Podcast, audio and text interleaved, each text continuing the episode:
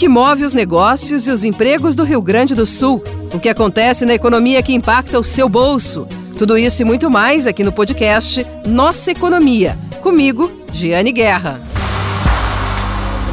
Olá pessoal, voltamos com o podcast Nossa Economia, podcast de GZH nas plataformas de áudio.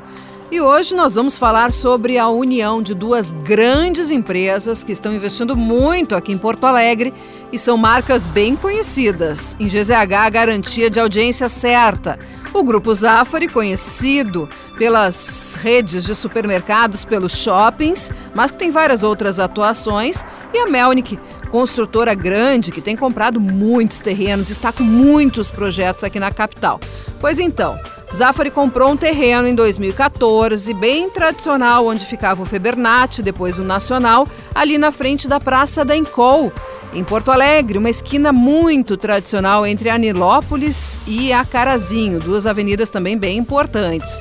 E esse terreno agora, então, está com o, um projeto que une o Zafari com a Melnick. E é um projeto bem grande, algumas centenas de milhões de reais de investimento. Projeto que une um supermercado e lojas e uh, depois duas torres residenciais. O curioso, uma praça suspensa enorme. Uma praça suspensa enorme. E esse é o assunto de hoje do podcast Nossa Economia, que tem o patrocínio de Cindy Lojas Porto Alegre, a melhor solução para o teu negócio, e cartórios de protesto do Rio Grande do Sul, o jeito mais eficiente de recuperar uma dívida. Eu estive com ah, os executivos da Melnick e do Zafari na sede da Melnick em Porto Alegre, conhecendo em primeira mão os detalhes desse projeto e aproveitei, é claro, para conversar com eles sobre os planos das empresas, até porque o nosso ouvinte tem muita curiosidade para saber o que essas grandes marcas estão planejando para Porto Alegre. E nós vamos ouvir aqui o relato então destes empresários, começando com o Cláudio Zafari, que é diretor do Grupo Zafari. Diretor, explica um pouquinho para nós qual é o conceito de shops. É diferente do que o, a Companhia Zafari já tem em Porto Alegre. É uma ideia diferente de comércio, mas que inclui um Zafari. Neste caso em especial, nós estamos fazendo um, algo que talvez situe entre o shopping e a galeria comercial normal. Ou seja, um pouco mais de serviço, um pouco mais de lojas de alto nível, que agregadas a um supermercado moderno, com todas as últimas referências, formam o atendimento principal do dia a dia daquela, daquelas pessoas que moram nesse entorno. Então, é, é achar o, o, o conjunto de serviços e produtos que efetivamente resolvam e qualifiquem o dia a dia das pessoas desse entorno. Quais seriam esses serviços? Eu acho que existem serviços específicos que sempre são importantes, quer da estética, quer de saúde, quer de produtos do dia a dia, que, somados ao supermercado, resolvem boa parte das questões que essas famílias, essas pessoas precisam. Agregue-se a isso alimentação de restaurantes de boa qualidade, então esse forma uma atração em si para aquela região. Nosso objetivo não é atender nesse empreendimento pessoas que estão morando à distância, mas sim todo aquele entorno que já é rico em desenvolvimento, em adensamento, em infraestrutura, em moradia e que está completando uh, meio século de desenvolvimento daquela região. Aquela região, como cidade, é uma região jovem ainda e ela está ainda concluindo o seu adensamento eh, ou qualificando os seus espaços. Este empreendimento que a gente está desenvolvendo já quase 10 anos. Uh, ele... É, mas vocês compraram o terreno em 2014. Isso. E desde então o projeto começa a ser pensado. Pensamos bastante, desafiamos a Melnick e a arquitetura para pensar diferente também.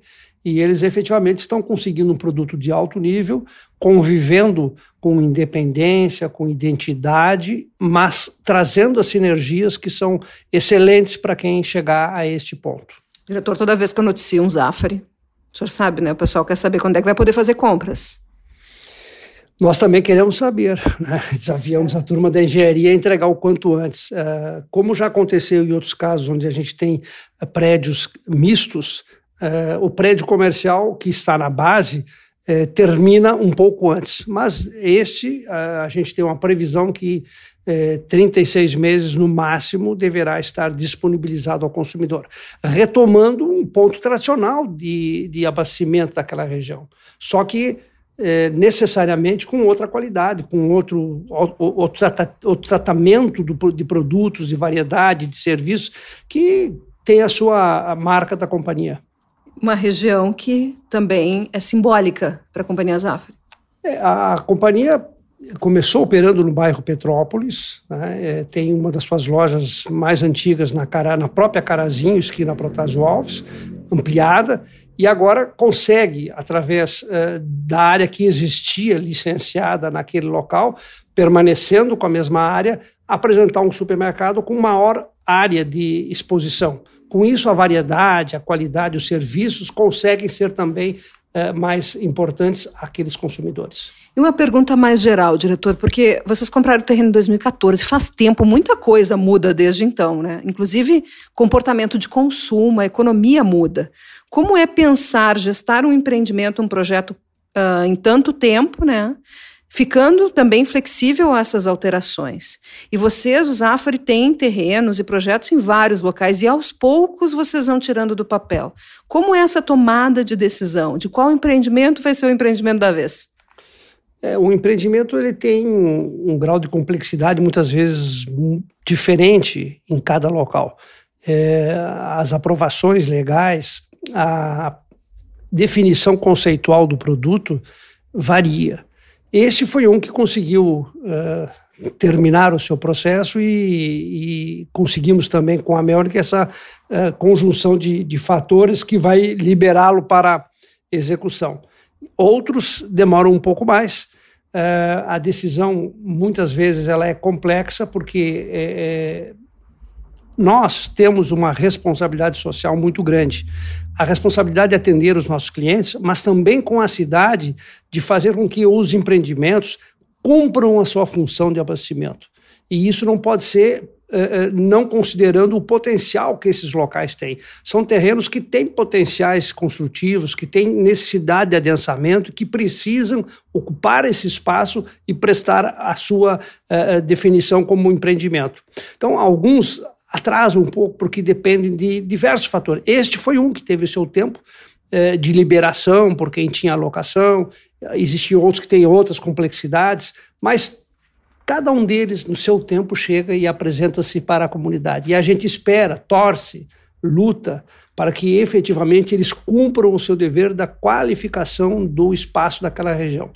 E a qualificação se faz pela qualidade de vida que as pessoas terão.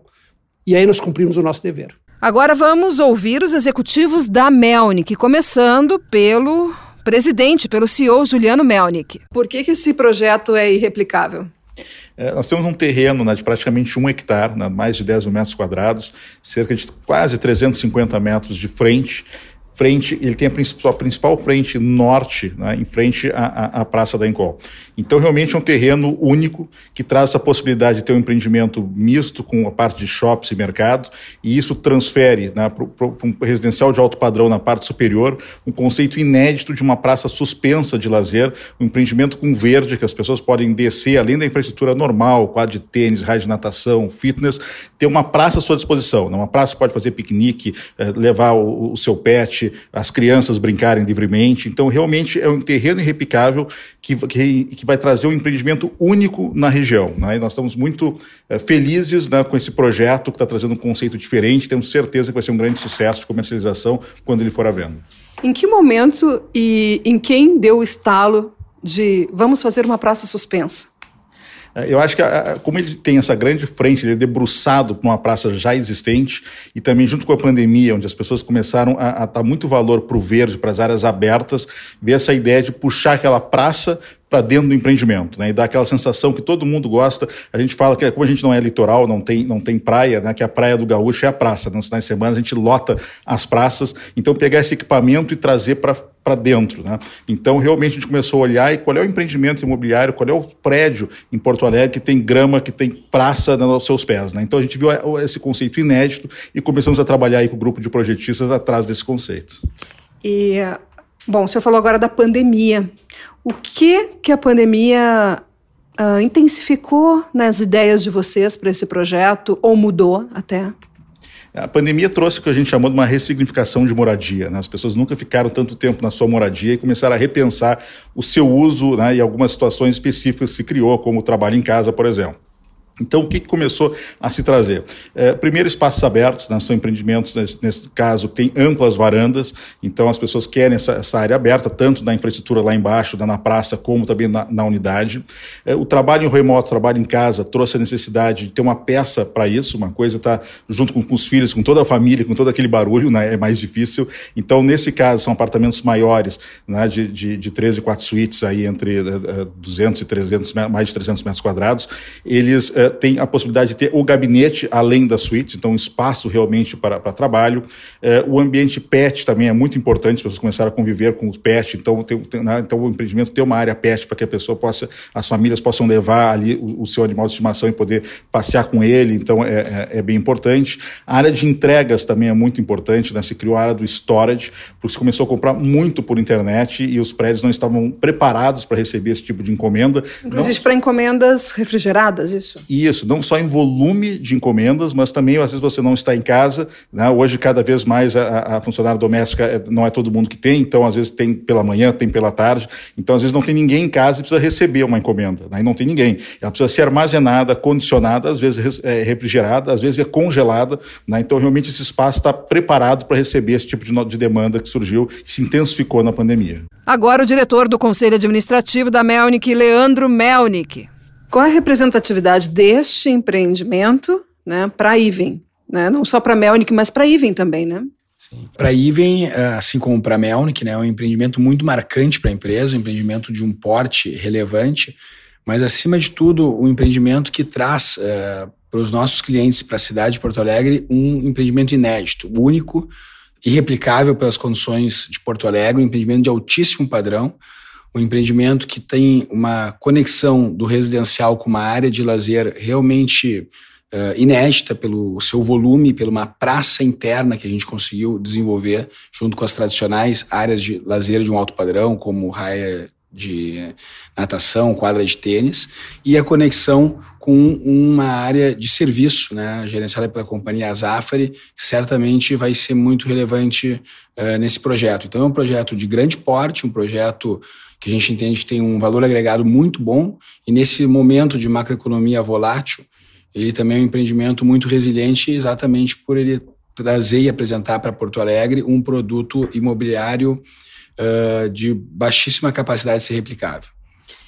Pois é. Uh, falando sobre a união dessas duas marcas, que são de grande impacto, né, e que tão, tem uma ligação muito forte, principalmente com Porto Alegre, com o Rio Grande do Sul como um todo, né, mas principalmente com Porto Alegre. O que representa a união da Melnick com o Zafari em mais este empreendimento?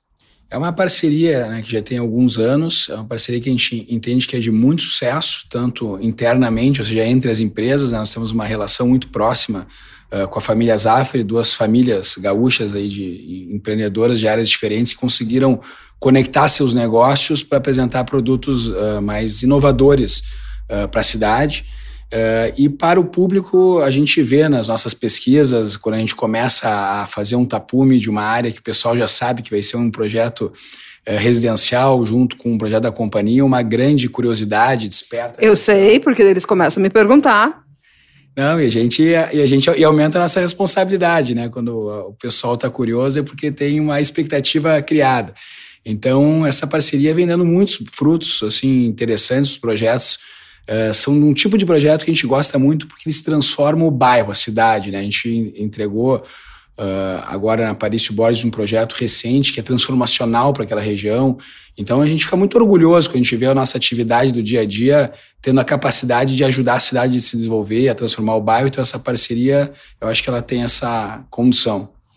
E além desse projeto, agora quais são os planos da Melnick para Porto Alegre? O que mais que nós teremos por aí de novidades? nós temos com bons planos, né? Nós, uh, empreendedores brasileiros, temos que ser otimistas por natureza. A gente está uh, ainda num ciclo novo da empresa, pós uma abertura de capital, um IPO, então a empresa é muito capitalizada deste fenômeno. Logo depois do IPO, nós tivemos um, os impactos né, da continuidade da, da pandemia. E a gente está com muitos projetos bem legais, bem impactantes para a cidade.